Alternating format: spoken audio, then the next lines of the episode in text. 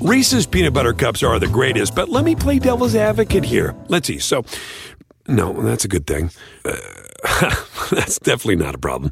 Uh, Reese's, you did it. You stumped this charming devil. If you're feeling anxious, stressed, or lonely in these difficult COVID times, call Cal Hope at 1 833 317 HOPE to talk to someone who can help. That's 1 833 317 4673. Hope will persevere. Our immune and detoxification systems are like natural superpowers defending our bodies every day. I'm coming to save the town! Gotcha, Billy! You mean Super Billy! But even superheroes need a sidekick. Avmacol Extra Strength unleashes the power of broccoli and beta glucans to help your body fight off the impacts of environmental toxins. To the rescue! Avmacol. Support your natural superpowers. Learn more at avmacol.com. These statements have not been evaluated by the Food and Drug Administration. This product is not intended to diagnose, treat, cure, or prevent any disease. Hey, thanks for downloading this podcast. If you want to listen live, be sure to download the iHeartRadio app and search for Fantasy Sports Radio Network. Thanks for listening and enjoy the show. You're listening to the Fantasy Sports Radio Network. It's Friday here on Fantasy Sports. Today we have a lot of football to cover, plenty baseball as well as we get you ready for the NFL playoff weekend. Fantasy Sports Today starts now. Fantasy Sports Today. Toward the end zone. It is caught. Seattle's going to the Super Bowl. Fires up the middle. Pass is caught by Owens. Owens made the catch. Oh, Pass is caught. Diggs, sideline, touchdown, unbelievable. Toss to White. He's in. Patriots win the Super Bowl.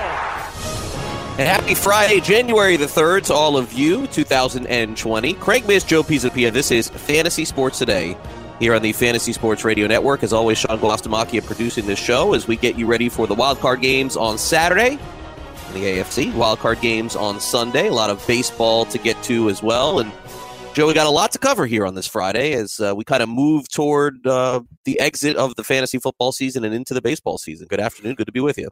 Yes, good afternoon. It's Friday and I'm here. This is weird. I'm, I'm all thrown off. I'm not usually here on Friday. I guess uh, I guess it's a start of a new year after all, and it's a, a new year for some head coaches in the NFL uh, who have jobs and no longer have jobs, and some baseball players who uh, continue to sign here. As I believe there's over 170 remaining uh, free agents in Major League Baseball. Now, granted, the Josh Donaldsons and Castellanos of the world aren't worried about getting jobs, but I imagine, Craig, if you're a Major League Baseball player and you haven't been signed yet, there's a part of you that's getting a little worried if you're kind of in that lower tier free agent. Am I right? Yeah, a lot worse last year. I'll say that. There was a oh, lot more sure. concern last year where none of the top guys were signed. But uh, we can kind of start there uh, this afternoon before we get to some football, where we had one, I think, very significant uh, player go off the board, arguably the best reliever that was on the board in a uh, very weak reliever market. Um, you know, there's listen, there's some discussion. Maybe Betances was the best guy. Maybe Pomeranz was the best, but certainly in terms of money, how about this, Joe? The most money given to any of the relievers is Will Harris three years, $24 million. And of course, everyone remembers Harris uh, from his days in Houston, where he was fantastic, but they also remember him for giving up the game winning home run to uh, Howie Kendrick. And now he's going to end up joining Howie Kendrick in spring training. All he's got to do is walk 50 yards across the field, and he can go over to the national side. They both play in the same spring training complex. But Joe, the stunning part to me isn't the fact that Will Harris got paid because I thought he'd do well. Three years for Will Harris is something that I did not expect. So good job by him. And you know the uh, the industry seems to be saying it's a little bit too much, and you, you can make that case, of course, for any player. Everyone's entitled to their opinion, uh, but good for Will Harris for sure, getting paid at the latter end of his career, no doubt. Yeah, it's definitely I think a little too much. But if you're the Nationals, you just spent a ton of money on Strasburg to bring him back. You have a window here where you have Strasburg, Max Scherzer still there. Now, is he Max Scherzer of yesteryear? I don't know. We'll find out, I think, in the spring. A lot of injuries last year, some issues, some things that were, you know, flukish and some other things that are concerning.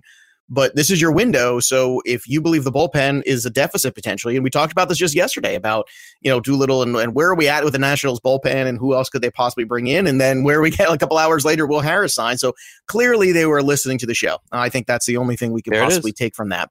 But uh, Will Harris last year, look, he struck out 62 guys in 60 innings. That's what you want. A 284 ERA, that's terrific in the American League. Some tougher ballparks and stuff like that where he was pitching. But I, I think it's a good signing for the Nationals. They overpay, probably. But at the same time, Craig, I think you look at this and the Nationals are still in win now mode. And now for me, the follow up to this is an aggressive push on Josh Donaldson because I don't think you can leave Soto in the middle of that order by himself. Ryan Zimmerman is Ryan Zimmerman. I don't even know if he's coming back if they figured that out agent. yet. Yeah, yeah. I don't know if they were going to bring him. I thought he had that that no. other thing in his contract where they could he's bring a, him back for a certain. Well, he's okay. a free. He's definitely a free agent, right? He is a okay. He is a free agent there. So you've got hardly any lineup protection. Now I know there's been some talk about Victor Robles and Kris Bryant. That's been floating around too. But you need to bring in somebody else to that lineup. You cannot lose Rendon and Bryce Harper in back to back years and just expect Juan Soto to pick up all that slack. That's not fair. So if you're going to spend this money on Will Harris, you better spend some more money on an offensive player. And I, I think you would probably agree. Am I right? Yeah, but I don't think he'll end up there. But it, it, it, definitely could use an extra bat. It may not have to necessarily come from Donaldson. It could come somewhere else, and you know they could trade. And Kris Bryant's name has been thrown out there as well. Honestly, the thing that the thing that I think here goes a little bit beyond fantasy, maybe into reality a little bit. And of course, the fantasy ramifications from this is that I don't think that the Nationals are going to overuse Doolittle like they did last year. So I would set uh, Will Harris's saves total somewhere between eight and a half, nine, somewhere around that. Number. So pro- probably would probably get there. But I think the thing to me that speaks more volumes, which is really interesting, is what in the world did Daniel Hudson want to get paid? I mean, that's a guy that was on your team and and really was the catalyst to winning that World Series out of the bullpen. Of course, he had the story about his uh, child being born and he left, and that you know took prominence a little bit. But Daniel Hudson was fantastic for them, and they essentially opted not to take him and and sign Harris. Uh, for, yeah. and, and, by the way, uh, Hudson did. I, I, can guarantee you was is not going to get paid as much as Will Harris did, but they basically decided to go that route, Joe. So that's well, Harris has a better track record than than Hudson. I think right, but usually that. you try to bring back the guys that won it for you. It's just common sense and unless Hudson you, wants, you wants to start again, maybe Hudson's like, you know what, I want to go start again. I mean, that's well, not, we'll have to find that out. That's that's but it, but if he ends that's up what it's in his cards, but who knows. But if he ends up signing a two-year, ten million dollar deal, I'll definitely wonder, hey, like what in the world? Because um, you know Harris probably the better pitcher, but uh, defending a championship is something in sports that is not uh, overrated. Teams try and do that. They try and bring back as many players as they possibly can in every every league, every season. That's the case, and in this particular case, not going to happen for Washington. Also, one other quick note here, Joe. Well, two quick notes, but one. Uh, Angels signed Jason Castro. I think you and I both know who he is at this stage of his career, regardless of what he's getting paid. He's a defensive catcher and he's going to try and help the pitchers, right? Anything left to say about him? Not a fantasy option uh, at all. fantasy option? No. I mean, in those AL only stupid two catcher leagues, okay, that's it. That's it. that's it. But even then, yeah, even then, okay. that's a push. Yep. And uh, and beyond that, uh, Luis Robert extended by the Chicago White Sox, someone that we come fantasy season we're going to be talking a lot about.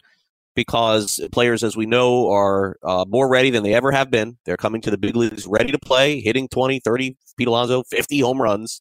And Robert could steal bases. So this is going to be a player that goes beyond the norm. And in some of these rookie leagues and some of these outfield leagues, he's basically a, a top 20 outfield being taken already, Joe, in terms of ADP. So uh, they extend him out for 50 million. That could be a lot more if he plays well, but the White Sox are clearly in it to win it this year. Oh, I love this trend. Also, I know I know some people don't like it because they think the players should be, you know, coming up there and the and the owners are taking advantage of these kids and and they could be making way more money if they go through arbitration and go through the free agent process. But at the same time, does anybody think about what if they stink? Or what if they fail? Or what if they get hurt? Or what if they get hit by a pitch? You know, like I, I just I look at this and you're going to say, okay, you're going to give a kid 50, 60 million dollars guaranteed money. I think everybody goes, okay, I think everybody wins. Yeah, do they get a deal? Absolutely, the owners get a deal. The ownership gets a deal here if if Robert becomes a stud.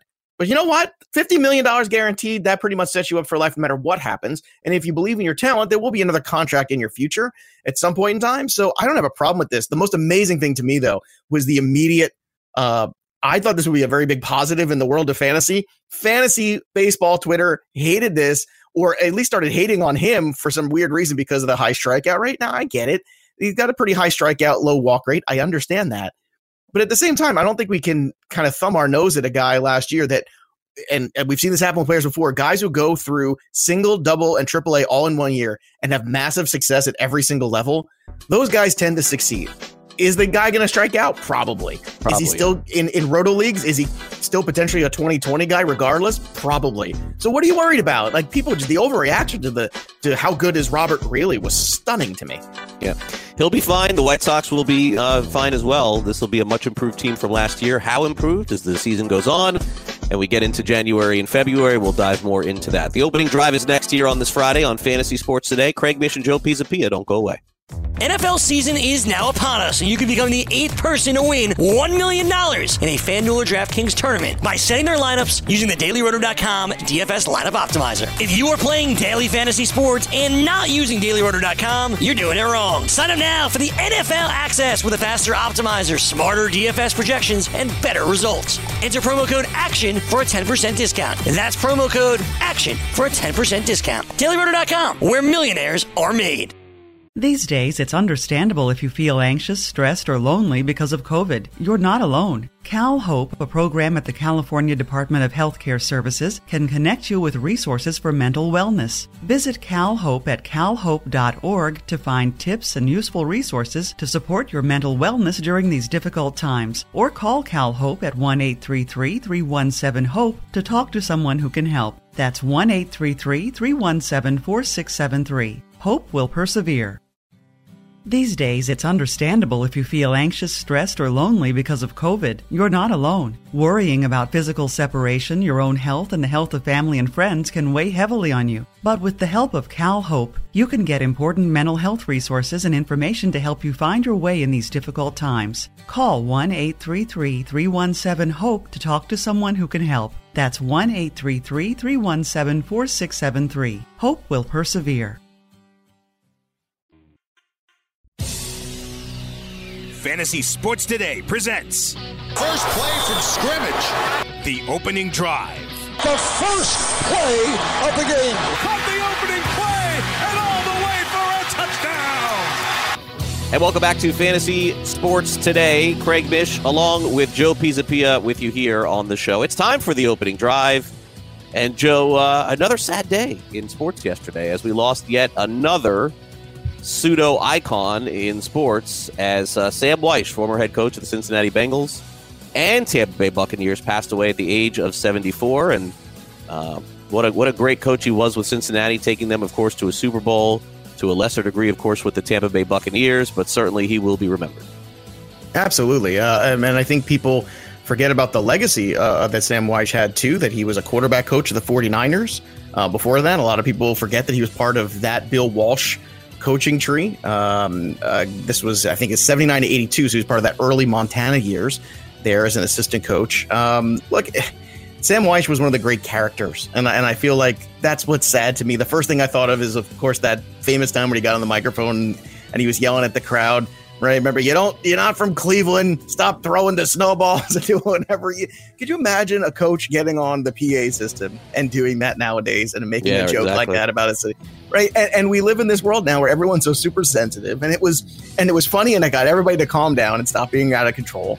And he was just a great character, a great football guy, uh, a guy who, like I said, was a coach from 1967 all the way up until a high school in 2019. So he was still an offensive coordinator high school in the last couple years, which is amazing. So from 2006 to 2019 at Pickens High School, he was still coaching football after he was head coach of the Bucks and the Bengals, and that just shows because he loved the game. And I think that that is uh, that's a beautiful thing.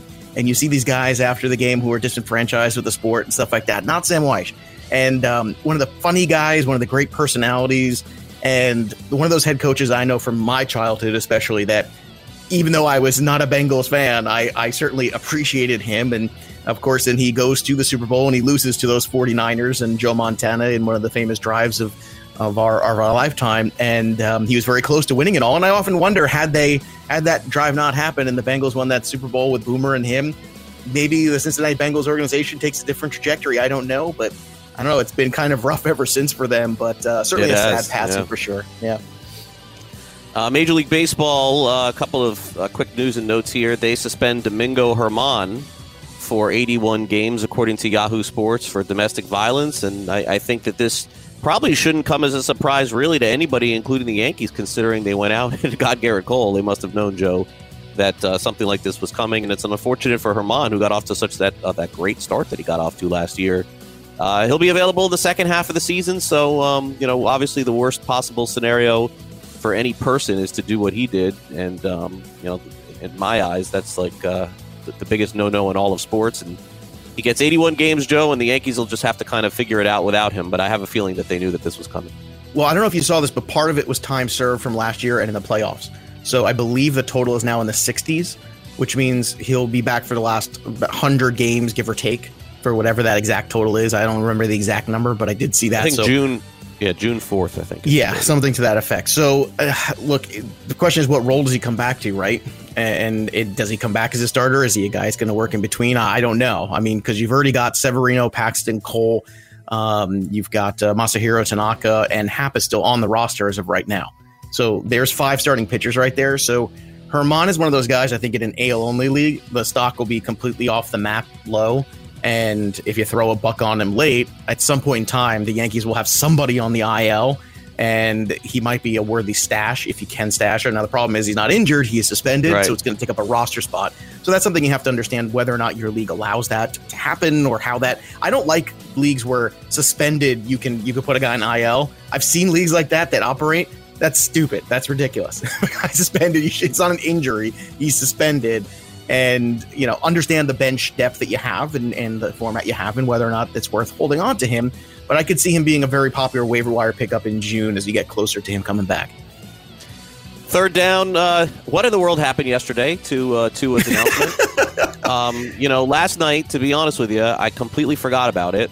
And then around 9 10 and then at 9 10 o'clock i'm like you know preparing you know starting to prepare at least for our show today and I'm like, all right, well, we'll either have something to talk about, whether he ended up coming out or going back. Like, who makes an announcement to say that they're going to make an announcement and then actually not make that announcement? Like, this is a first for me. And like with uh, nothing, basically. Now he's in Hawaii, he's in Hawaii, I assume. So I was thinking, all right, well, you know, I'll go to bed and wake up, and it'll probably come down around like 11 o'clock p.m. Eastern, which is only around seven o'clock, uh, you know, uh, Hawaii time, whatever, five hours behind. Uh, but nothing, nothing from Tua. I guess it's a really tough decision, Joe. It's the only thing I can think of. I, I guess. So I guess now it's going to be Monday, is what I'm seeing here. So I guess he went back. Maybe he went back and started talking to his family, and maybe the family's like, "Look," probably saying the same thing I did. Look, Tua, baby, we love you. Go to the NFL. Go get paid. You played quarterback for a very long time, taking a lot of hits. You're you're you're you're coming off a huge injury someone in the NFL is going to be desperate enough to pay you. We've learned have we learned nothing from the NFL draft over the years? Some team will be desperate enough to even move up to take you. I still believe that. I understand it's a huge risk, but then again, who isn't a huge risk? Tua has done everything you can ask of him in college. I don't think he's got anything left to prove. I understand he's the kind of kid from an integrity standpoint and an honor standpoint that wants to go back and is unhappy with how his college career finished out of respect for the for the college out of respect right. for the program, out of respect for Nick Saban. I get that. Tua, that's all the qualities I want in my NFL quarterback. And you're going to be an NFL quarterback in 2020, son. I, I just, I don't see, if he's my kid, that's what I'm telling him. You've done everything you can to get yourself to this point. You're so close to your dream. God bless Alabama for giving you the the possibility to start and play, and you had great success there. Go get paid because you never know what that next hit, what that next scenario is going to be. And I think there's far too much risk of him coming back and negative as opposed to coming back and being great and everything's hunky dory. He doesn't get hurt again and all of that falls away. I just don't think you can take that risk. Yeah, I, I agree with you 100%. It's crazy to think that it could come down to something else.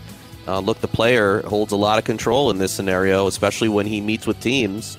And don't think for a second that uh, Tua and his family can't get in touch with them right now because he absolutely could through back channels and other ways, basically stating the following uh, My son is not playing in the NFL in 2020. He's going to sit out a year. If you take him, be aware of that. That's all you got to say.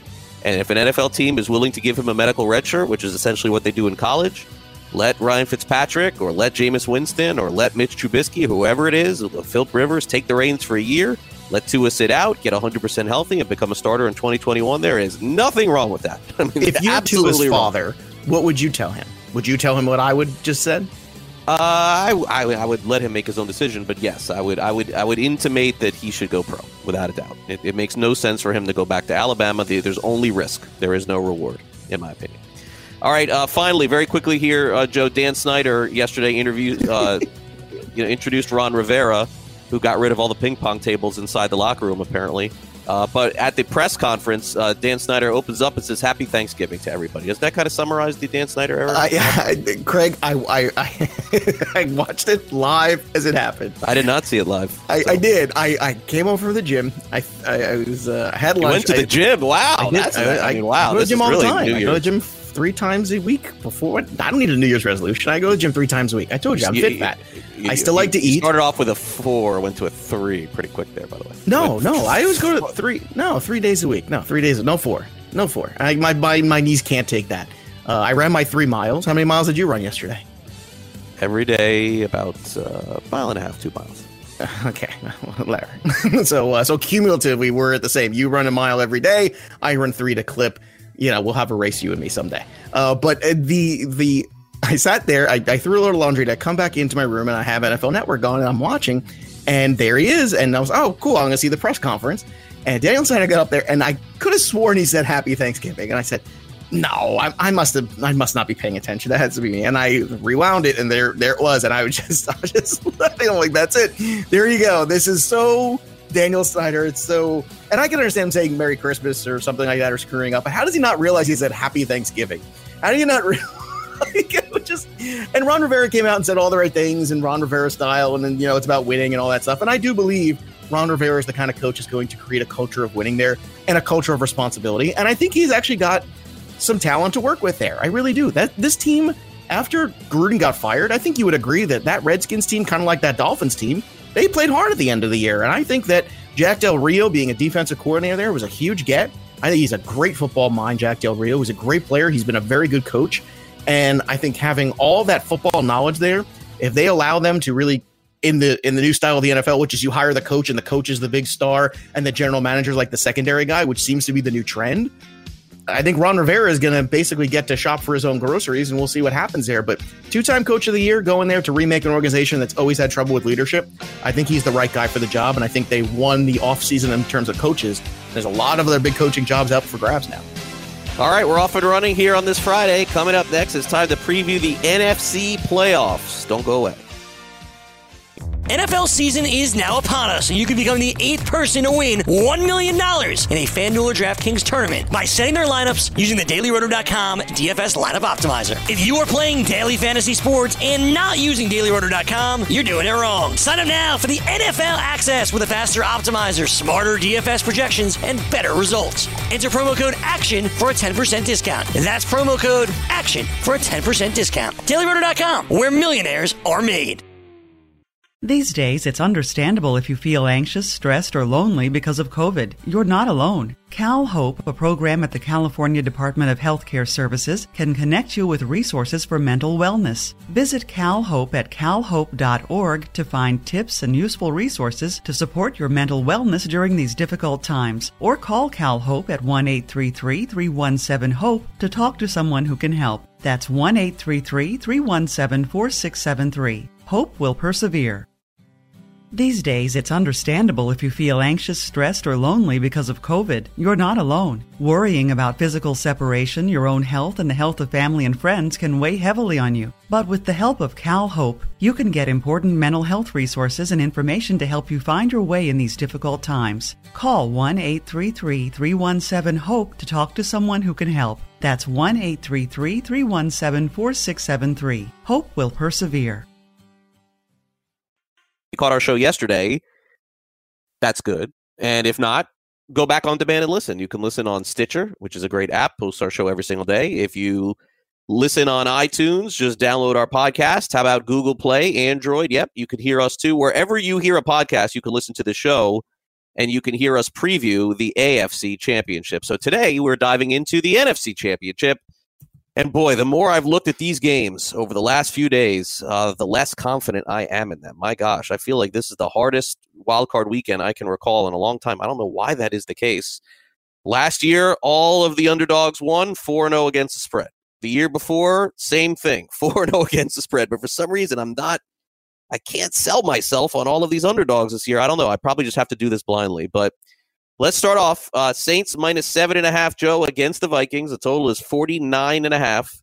This line was eight. It's now down to seven and a half. I mean, I feel like I just going to close my eyes and pray and take the Vikings in this one, but I don't know if it's the right choice. Um, you know, some people like the over here. Uh, you know, I don't feel great about that one either. I, I'm kind of going into the weekend with Buffalo and nothing. That's kind of the way I feel about it right now. Well, I think the difference between this year and the last couple years is I mean, even going back a few years ago to like that that Bills Jaguars game too, you saw some teams kind of backdoor their way into the playoffs. They were like, oh well, like look, look who made the playoffs. I don't feel like a lot of these teams backdoored their way in. I mean, the Patriots aren't necessarily backing in; they won their division. You know, the Titans are rolling right now. Uh, the Saints are one of the probably still the favorite in my mind for the NFC. You know, the Vikings are the one team that's kind of been hanging on a little bit, and that's the one to me where you kind of look at it and you go, all right, well where are we here with this one? Because what Kirk Cousins is going to show up really is the difference maker. So hard um, to tell. Oh, as good as, yeah, it's so hard to tell. The good news is you're going to get Dalvin Cook back. Says he's healthy. He's been practicing in full. That's a huge difference maker. He hasn't played in a couple weeks, so we don't know what the tread on the tires is like or how that shoulder really is. If there's a danger of a re-injury, which I would imagine there is, he says he's ready to go. as good as Marshon Lattimore is, is as bad as Eli Apple is on the other side. So there's possibility where you could get Stefon Diggs having a big game also. There's a lot of variables here. I think the over is a better bet than trying to uh, approach this line. I really do because I think this line this is this is a game that could go lots of different ways. I'm hard pressed to see this one being a defensive struggle at the end of the day. Not the way the Saints defense is played, not the way they've given up big plays at home. And I understand I'm asking Kirk Cousins to show up, but hey, at least it's not a nighttime game, right? Because that seems to be his problem. And look, these teams have met before. There's history there. It's going to be an intense game. I just don't see it being a low scoring one. I think the over is the safer bet here, Craig. Yeah, I, I like the over in both um, NFC games, and in general, uh, the unders have come in a lot in the wild card week. So that's the other thing that's kind of scared me off this one. But um, for the sake of doing it, I mean, look, if it's 8 0 against the spread on all the road teams the last two years, I'm just simply going to do that blindly and hope for the best and um, switch my opinion around. So I'll take Minnesota plus the points. Um, okay, so the first touchdown of the game, these are per the FanDuel Sportsbook. Joe, uh, here are the choices that are at least reasonable. We've got uh, Michael Thomas at plus 480, Alvin Kamara at plus 550. So that's basically almost 5 to 1 on both. Dalvin Cook at eight to one, Stefon Diggs at ten to one. Any, I don't think that there's a ton of value on any of these. I mean, basically, uh, picking a receiver to score first is not usually optimal, but if you're going to pick one guy, it may as well be Thomas, I guess. Yeah, I can understand that. Um, the other Cook comes to mind too, because Jared Cook's been a red zone monster in the last eight weeks of the season here. So, I mean, I know Dalvin Cook made this list, but I kind of wonder what the number on on if there is one. Seventeen to one. Seven. Yeah, I mean that that's that's where I throw the fun money. Just because if you look at the red zone targets for this for this offense, Jared Cook's right at the top. He's right there with Michael Thomas. So that's saying a whole lot. And I don't think the Vikings have a, an answer for Michael Thomas, and I I don't think they've got an answer necessarily for um, underneath either for for Jared Cook. So to me, that's where I would go. Um, it also would not surprise me if the first touchdown here was a defensive touchdown. Uh, both of these teams are I ranked second and fifth in terms of turnovers, respectively. So during the regular season, so if there was a turnover, a pick six, or something like that, or a fumble, that to me is equally possible scoring, which not obviously is not usually the case, but because there's so many turnovers in between these two teams potentially, that's something to keep in mind as well. If that is an option that you could bet on, or just maybe stay away from it because there's a really good chance it could be a defensive score. Yeah, and there's more options in the next game, so let's go over this as well. Um, of, of the four games, th- this is clearly telling. This game is telling you clearly it's a coin flip. Um, with the Seahawks being basically a point and a half or two point favorite at the Eagles. I actually like the over a little bit more in this game because I think the Eagles' offense is starting to come around, and, and Seattle's defense has just not been trustable all season long. Um, so I'm probably going to lean toward the over here. If I had to pick a side, I'd probably lean toward Philadelphia, with most teams taking Seattle. So I would go the other way there. But man, I really don't have a good feel for this game either, to be honest with you. Um, probably would ride the total. Usually, when the totals are 44, 45, 46, I, I, usually go over on those. And then anything below is an under, and then anything above is an under. So, but that's that range for me 44, 45, 46 where I feel like uh, I, will go with the over there. But um, in terms of analysis, Joe, I, I, don't know. I mean, Seattle's in every game they play. There's no doubt. Um, they played better on the road than they have at home. In this in this spot, they are on the road. Phillies backs up against the wall again. Every time their backs up against the wall, they win. And we know that they're probably not a Super Bowl team, but will they get Ertz back? Will Ward play well?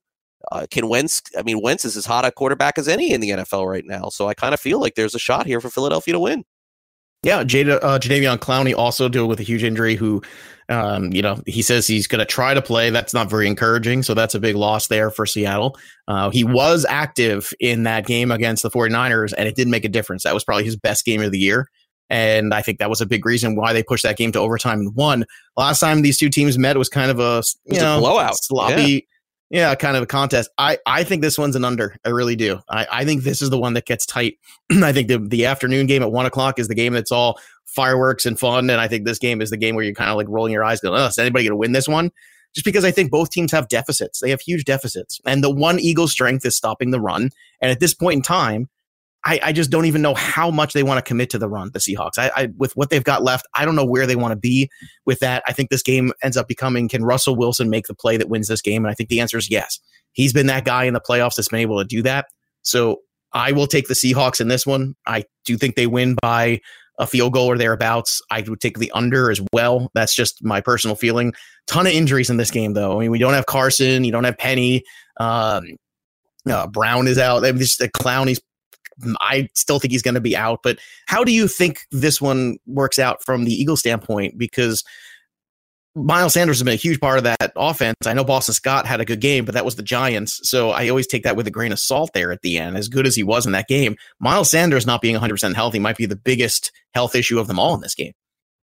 Yeah, I just see both teams throwing a lot on bad defenses. I know that the front is good for Philadelphia, but their defensive backfield's been horrible all year, and Seattle hasn't stopped anybody in any game all season. So um, I see it coming right down to the end with two minutes to go, and one team has the ball on the other team's 30, and then the other team gets the ball back after being down three and kicking a field goal. Maybe it's tied, maybe it's over. I just see a very close yeah, game. Push goes to coach to me. Whenever I'm at push, I always look at a quarterback and coach.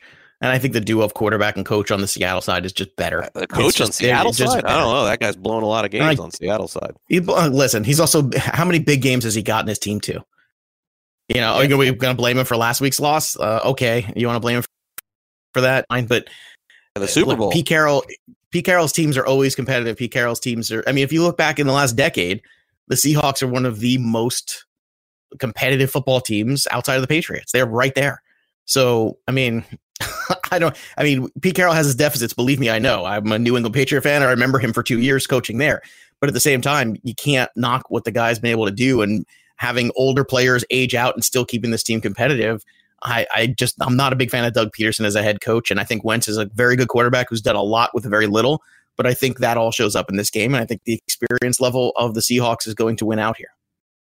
All right. Well, it should be an exciting weekend for sure. By the way, the first touchdown in this game among the four games is really where the value is here because there is no clear cut favorite. In fact, for them to make Marshawn Lynch the favorite is shocking, but he indeed is the favorite to score first, and that's a seven and a half to one. So you could get some good value here by going with somebody else if you choose. Uh, Scott is also seven and a half to one. Travis Homer, eight and a half to one. Lockett, eight and a half to one. Goedert, eight to one. Ertz, eight to one. Metcalf, 11 to one. Ward, 10 to one. So what you're getting here is you're not getting those big odds with the receivers because they really just don't trust the running backs to score first. But this is, I mean, this is one where even a, a hundred dollar bet can bring you back almost a grand if you hit right on here. Now, I I mean, I know these are always, you know, the first uh, player to score is always a, not that easy. Right team has to get the ball. You got to wait on the coin flip and all that. But still, like no four to one, no three to one. That just that just tells you nobody has a clue on this one. I like this. Scott would be my pick. Who would be yours? I'm just curious. Like that one just pops to me. I, I, would definitely go off the grid outside of the running backs here. I probably would go. So you go with a Lockett or, or a Metcalf, maybe? Yeah, or Goedert, maybe. Yeah, I'd go off the grid. I, I would go, go, away from the favorites. Yeah, for sure. I would take a shot. I'd maybe even take Ward. So you go away from the favorites, even though the favorites are pretty solid in terms of you know return. Um, not really. I mean, okay. Michael. My, let me think about this. Michael Thomas. We just went over this. Is four to one. Kamara's right. five to one. And then here you are getting like seven to one on running backs, eight to one on receivers, eleven to one. No, this is basically telling you that even they don't know. So you're mm-hmm. throwing a dart, but in this particular case, I would throw that dart at an eight to one or ten to one, and I think you got a much better shot. Because there's a lot of people like taking the favorites in the spot. That's that's mm-hmm. what usually happens, and so it's it's kind of like the Super Bowl a little bit, where it's a guessing game. But when you go to the Super Bowl, as an example, if Baltimore ended up playing uh, San Francisco in the Super Bowl, the first touchdown to score would be the favorite would be Mark Ingram, and he'd be four to one. And you're just you're getting a lot of value out of everybody else in a spot like this here. So that's usually where I would take the shot. Um, beyond that, any other things to add here for the NFC playoffs this weekend? No, you know what? I, I think that this this afternoon game, the one o'clock game before the later game, is going to be a really fun one. Um, if Kirk Cousins shows up, it's going to be an outstanding game, and if he doesn't, it could be an absolute Saints blowout. Unfortunately, I'm hoping that he shows up. I'm hoping Dalvin Cook shows up, and we have a great another great chapter in this what's becoming a rivalry. And I feel like the NFL has lacked a lot of rivalries in the last decade. We've gotten some, you know, yeah, the Colts and the Patriots had a good rivalry for a while there. Steelers and Pats has been a good rivalry. NFC sometimes has lacked some of those rivalries. I feel like this is one that's starting to feel like that a little bit and got some history to it. So I'm very excited about that. And it's hard when you have teams like the Cowboys who used to have rivalries just not be as relevant. And we'll hit on all the games on Monday. You're listening to Fantasy Sports today. When we come back next, a little dive back into history. Not fantasy, but reality. Don't go away. NFL season is now upon us, and you can become the eighth person to win $1 million in a FanDuel or DraftKings tournament by setting their lineups using the DailyRoto.com DFS lineup optimizer. If you are playing daily fantasy sports and not using DailyRoto.com, you're doing it wrong. Sign up now for the NFL access with a faster optimizer, smarter DFS projections, and better results. Enter promo code ACTION for a 10% discount. That's promo code ACTION for a 10% discount. DailyRoto.com, where millionaires are made. These days, it's understandable if you feel anxious, stressed, or lonely because of COVID. You're not alone. Worrying about physical separation, your own health, and the health of family and friends can weigh heavily on you. But with the help of CalHope, you can get important mental health resources and information to help you find your way in these difficult times. Call 1 833 317 HOPE to talk to someone who can help. That's 1 833 317 4673. Hope will persevere. These days, it's understandable if you feel anxious, stressed, or lonely because of COVID. You're not alone. CalHope, a program at the California Department of Healthcare Services, can connect you with resources for mental wellness. Visit CalHope at calhope.org to find tips and useful resources to support your mental wellness during these difficult times. Or call CalHope at 1 833 317 HOPE to talk to someone who can help. That's 1 833 317 4673. Hope will persevere.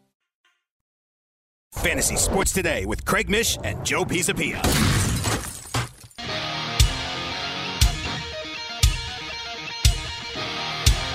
Welcome back to Fantasy Sports Today. Craig and Joe with you here as we wrap up hour number one. We've got Dr. Roto and Full Time Fantasy coming your way at 2 o'clock Eastern.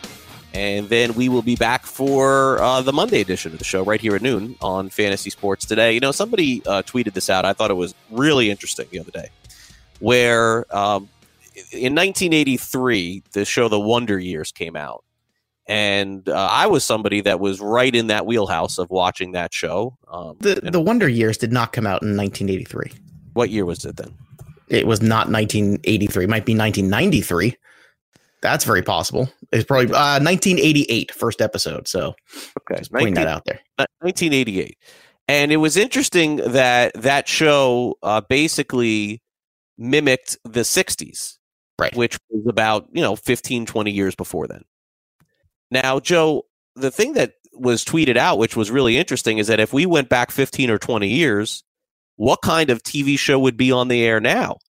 And it really makes you think, Joe, that there was such a significant difference from the 80s to the 60s as opposed to now from 15 or 20 years ago. It is stunning because you really have to go back and Google and you really have to go back and think how lives have changed. And it just seems like there was this big, you know, clear technology boom from the 60s, and 70s into the 80s. But in the last 15, 20 years, in terms of that, has very much changed. I feel like it hasn't but maybe I'm overlooking something.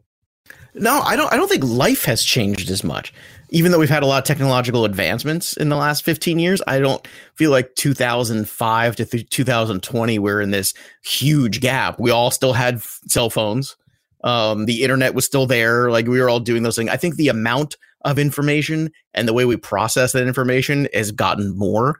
Um, that's that's been different. The amount of automation of our lives has gotten very different that's changed significantly. But if you look at, you know, 1968 versus 1988 or, or whatever the difference might be, that that's a that's a big difference in terms of you're going from, you know, by the time you get into the 80s, people who had just answering machines, just answering machines alone, right? That was a huge deal. Oh my God, I'm home and you can leave me a message at my house. It's crazy. Right. You used to call people and people weren't at the house. You just tried again later. Like that's what you did. Ah, no one's answering. Ah, whatever. Um, it's, you know, no internet. Uh, also, I think the big difference is we all watch the same things. I think that was something you can go back to 15 years ago, and there's more of that. Even though people had cable and everything like that, everybody still communed over certain shows, certain events. We are in a very on demand society now. I think that's the biggest difference. And I think it's part of the reason we have a bit of a divide in this country because we don't have enough things that we all kind of share in together. Luckily, sports is still one of them. Yeah, that's a really good point because everybody used to gravitate around Thursday nights on NBC sure. and things like oh, that. Yeah. Now, now, no one talks about any of that uh, you know, Game of Thrones was certainly there, and certain movies that comes out uh, that come out, everybody is really into. Uh, from the '60s to the '80s, one of the big things is how we consume music. I mean, that was a really yes. big deal to go from, um, and, and, even now, from 2005 to now, how it became digital. Obviously, that's a huge component of it, also. But we started to see that uh, with Napster and, and other things in 2005 with MP3s. But going basically from all vinyl and all eight track to tapes and then CDs was just a massive move. I think for a lot of people, it made it economical. It also made it a lot uh, more feasible and more portable. And that's you remember getting CDs for Christmas and, and Hanukkah and stuff, right? I mean, that was like a big deal. People would buy you a CD, like, oh look, I got CD, or you buy them for other people, like music that they used to have on vinyl. You go, oh look, you bought me the Frank Sinatra collection or this collection, and they made a lot of money, like reissuing old music on CD because people wanted to buy it in the newer format. And now it's like that's a huge gift giving thing that's gone away. People used to buy a lot of movies and and oh, uh, DVD, DVDs and CDs. No, no one ever gets that anymore. But I love no. owning the. I still like owning certain movies. I still like having the Blu-ray disc. I don't yeah. know why. I just do. I, I think that what the most significant change in music from the 90s to 2000s was um, you know as you mentioned the very well rentals of movies and music was was also very big but uh, the 90s was dominated by the uh, the CD clubs by BMG. Oh my god! Other, yes, right, that that's that was how you acquired all of your CDs. That's it's how like your hoarder's starter kit. That no thing. one could afford to go out and buy five CDs at a time at twenty bucks a pop. People were not doing that. But what they were doing was basically taping a penny to a card and you were getting your five CDs, but then they locked you into spending $30 a CD later on. It was just a matter of paying interest, which was really all it was, but it was an ingenious idea at the time. They were essentially fooling people into thinking it. Uh, but, you know, and then, at the beginning of Netflix too in 2005, because Netflix w- existed around that time. They're sending that was you, the, yeah, they're sending you the mail service version. They were yeah. sending you movies, and for nine bucks a month, you can get three movies at a time. You had to send one back to get another one. It was, you know, it was the mail order version of Blockbuster Video, and it and killed Blockbuster what, Video. Yeah. It did, but look what Netflix became too. I mean, Netflix is is killing a lot of things because of now they produce their own shows. Who would have thought that would happen? Yeah, that's one. Yeah, you never would have guessed. Um, and, and personally, what I was doing, it's always interesting because they're doing this ten year challenge. I thought we'd even go back fifteen years. Uh, yeah, extra 15, credit here. Fifteen years, I was working on a TV show here in South Florida on Fox Sports Florida called Miccosukee Sports Wrap. We used to tape it at the uh, Indian Tribal uh, Casino in Miami, and I did it for ten years. And I was covering wow. the yeah, was covering the Dolphins, um, all of their home games, some of their road games for about seven years. Uh, worked on a local radio station here called 790 The Ticket. I worked there for almost 10 years. And, uh, you know, Shaq had just come to the Heat, and uh, he had just drafted Dwyane Wade the year before. And the Heat, of course, in 2006 won the championship with both those guys. Um, in terms of fantasy, Joe, I was only playing in one league in baseball and, and and in football. I was playing in an NL only in baseball. I had a keeper league in baseball. Actually, I take that back. I had a keeper league in that one too. Um, but but I was very limited as far as that was concerned at the time. There were no real fantasy channels. There were no podcasts. So you were basically an expert in your own mind. That was that was it. Like like, yeah. like like amongst your friends, you were the guy that people were afraid of to play in fantasy leagues. But beyond right. that, that, that was it. Now that's a big difference too. How, how everything's you? everything's been spoon fed to you in fantasy coverage now, so it's very hard to separate yourself, and that's why I think people still gravitate towards Black Book is because RPV is different. RPV is a very different tool. It's it's very unique. It's very useful and applicable. And nowadays, everybody's on a higher level because everybody's being spoon fed all this data and all this advice and all these other things. It's right there for the taking and it's free, a lot of it. Uh, for me in 2005, uh, I was doing Midsummer Night's Dream at the Philadelphia Shakespeare Festival. Uh, I was one of the uh, the stars of that, and then later in the year, I was uh, playing the lead in an off Broadway play uh, in the New York area. So, um, and I was obsessed with fantasy baseball and obsessed with my home league. Our our 16 team head to head points league was an obsession of mine. The preparation, of the draft. We used to all get together for the draft mm-hmm. back in the day. We used to get T-shirts made up. It was we used to rent a place. It was a whole big thing. I miss those days. Those were fun. Uh, and it's funny because you asked uh, this question here in the sheets. What would we be covering uh, if we were 15 years ago? And you know what tomorrow is? It's the 15 year anniversary of one of the great football games of all time. USC versus Texas. Vince Young versus Matt Leinart. The overtime, the most incredible, entertaining, fun college football game that I've ever seen. And man, talk about putting you like in a place again where you go, oh wow, look at that. Remember that happened? Was that at the Rose Bowl, by the way? I think it was, yeah. And I think yeah. we were and we would be prepping and previewing that. That probably what we would be doing today if we were on the radio doing that. Uh, I was also looking back to in 2005. That was the uh, Shaun Alexander year of MVP where he was brilliant. You had Cadillac Williams, rookie of the year, Shawne Merriman, that lunatic, defensive rookie of the year, Brian Urlacher, uh, defensive player of the year, excuse me, defensive rookie of the year with Shawne Merriman, Tom Brady, passing leader, Shaun Alexander, rushing leader. And of course, that was the Patriots winning the second of that first trio of Super Bowls against the Eagles. And then how about these names in Major League Baseball, Craig? Uh, it was the year of A Rod and Derrek Lee. Derrek Lee hit 335 with 1,085 OPS. You remember that? He was with the Cubs, I assume, not the Marlins. That is correct. He's with the Cubs. It was the year and Andruw, I should say Andrew, not Andrew Jones, hit 51 home runs, and Chone Figgins stole 62 bases. Who I saw Chone Figgins' name was on the MLB Hall of Fame ballot, which I thought was amusing. yeah, he'll be uh, a one and done there. He will sure. be. He will yeah, be. That, Roger that was Clemens. like the heat of the steroid era, right here. All these names. Oh, oh God, baseball is so good. Then so much fun, especially fantasy baseball. So much fun. Speaking of heat of the steroid era, how about Roger Clemens in the Houston age? Remember that one eight seven ERA? fantastic. Clemens would sit out April and May and come back in June and pitch the rest of the year. I think he did it that year. I forgot too. about that. That's yeah. right. He used to sit out April. May. I totally forgot about that. He's like, nah, I got to make sure all the steroids are in me first. Uh, Johan and Santana, 238 strikeouts. And it was also the year of Dontrelle Willis where he emerged and had seven complete games that year. So uh, that was a pretty fun year for him. And of course, you got the White Sox being the Astros in that World Series, beating Roger. No Clemens one ever the, remembers that World Series. No one. I see, like, I always do. I, I thought I remember it because it was fun to watch the White Sox.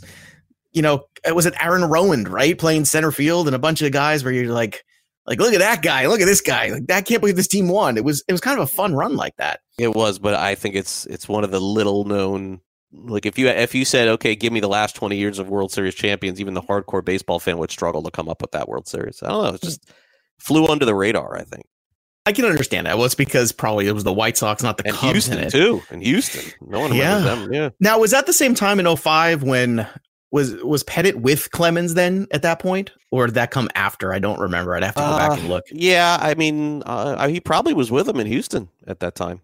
Sounds, that's pretty right. incredible. I can't remember who the big pitcher for the White Sox was that year on that staff in 2005. Freddie, Gar- Freddie Garcia. Freddie Garcia. Oh my gosh, man. I had all kinds of Freddie Garcia shares back in the day. I liked him. He looked like The Rock. That's what I, I think uh, he. I think AJ Pierzynski was a big part of that team. From that yes, mistaken, he was. I remember Aaron Rowand was on that team, and I remember the 2005 um, the that what the the funny part about this too is when you're starting to think about this too. This is when Houston was still in the National League, right? Which is another big difference, right? In our minds, like I just I just remembered that. Like, wait a minute, hold on, Houston, that was National League Houston. Wasn't that also that crazy game between them and the Atlanta Braves that went on for like a gazillion innings or something like that too? Sounds I seem to remember a game yeah. like that. And then NBA, you had the San Antonio Spurs winning their third title in seven years, and that incredible Tim Duncan run, which there's a there's an athlete that I don't think gets enough credit in our sports media. Would you agree with that? Tim Duncan didn't get enough credit. Well, I mean, it all came together because I mean, David Robinson was on those teams too. Robinson got hurt, and and San Antonio was a favorite to win the NBA championship the year he got hurt, and then they basically tanked. That was the first initial tank of all time. Um, they decided let's just go all the way down, and they did, and then they ended up with Duncan and Robinson, and they won three titles. So um, yeah, kind of incredible there. And yeah, for the and it's just a different. It, it's it, you think it's easy to go back in your mind's eye and pluck these teams out and pluck these players out, and it is it is difficult. It's hey, I'm going to pluck some of these White Sox for you. You ready for this? Frank Thomas was on that 2005 team, so there was still the big hurt. Mark Buehrle, uh, if I'm not mistaken, thing. wasn't he hurt though? I don't think he played. I, he was on the roster. played in the World Series. You might be right. Mark Buehrle was on that rotation along with Jose Contreras, the much maligned Jose Contreras. And I knew this guy. I knew it. I wanted was, to say it, but I wasn't one sure. more guy. There's one more. Bobby guy. Jenks. Remember Bobby Jenks? I thought El that Duque, guy. I thought El Duque was the one on that. It says team. Jose Contreras, Bobby Jenks, Paul Konerko, one of my favorite players. I love Paul Konerko. He was just I, every year I would own Paul Konerko. Jermaine Dye also a he was the player. MVP. Yeah, he was yeah, Jermaine Dye. But Paul Konerko, I made this analogy last year, and I don't know if I ever talked about it with you, but Pete Alonso reminds me of Paul Konerko. Like that guy that's going to hit 40 home runs and 100 RBI, and he's just going to be that rock guy for you. And he'll get a lot more credit for doing it in New York than Konerko got with the White Sox for doing it. But you go back and look at that Paul Konerko stat line, it's spectacular. Like it's not good. It is, I don't want to say Hall of Fame worthy, but I mean, listen to these years real quick. I know we got to get out. 3299, 27104, 41117, 4100, 35113, 3190, 2888, 39111, 31105. That's a pretty good player. Yeah, no, he was a beast for a long time. Yeah. Nobody talks about him. No, no one does. True. It's the White Sox. They fly under the radar. All right, let's take a quick timeout. Best of the first hour next, then hour number two. Don't go away.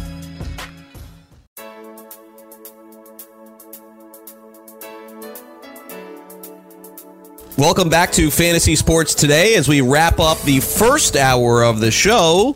Here's what you missed. Last year, all of the underdogs won 4 0 against the spread. The year before, same thing 4 0 against the spread. But for some reason, I'm not, I can't sell myself on all of these underdogs this year. I don't know. I probably just have to do this blindly. But let's start off. Uh, Saints minus seven and a half, Joe, against the Vikings. The total is 49 and a half. This line was eight. It's now down to seven and a half. I mean, I feel like I just going to close my eyes and pray and take the Vikings in this one, but I don't know if it's the right choice. Um, you know, some people like the over here. Uh, you know, I don't feel great about that one either. I, I'm kind of going into the weekend with Buffalo and nothing. That's kind of the way I feel about it right now. Well, I think the difference between this year and the last couple years is I mean, even going back a few years ago to like that that Bills Jaguars game too, you saw some teams kind of backdoor their way into the playoffs. They were like, oh well, like look, look who made the playoffs.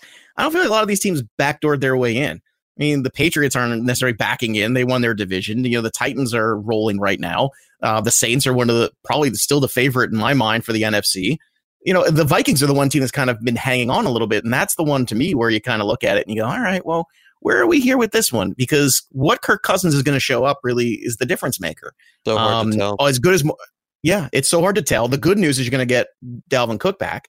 Says he's healthy. He's been practicing in full. That's a huge difference maker. He hasn't played in a couple weeks, so we don't know what the tread on the tires is like or how that shoulder really is. If there's a danger of a re-injury, which I would imagine there is, he says he's ready to go. as good as Marshon Lattimore is, is as bad as Eli Apple is on the other side. So there's possibility where you could get Stefon Diggs having a big game also. There's a lot of variables here. I think the over is a better bet. And we'll be right back with more fantasy sports today, hour number two, if you're listening live. Or if you're listening on demand, this is FNTSY Radio, Craig Mish, Fantasy Sports Today.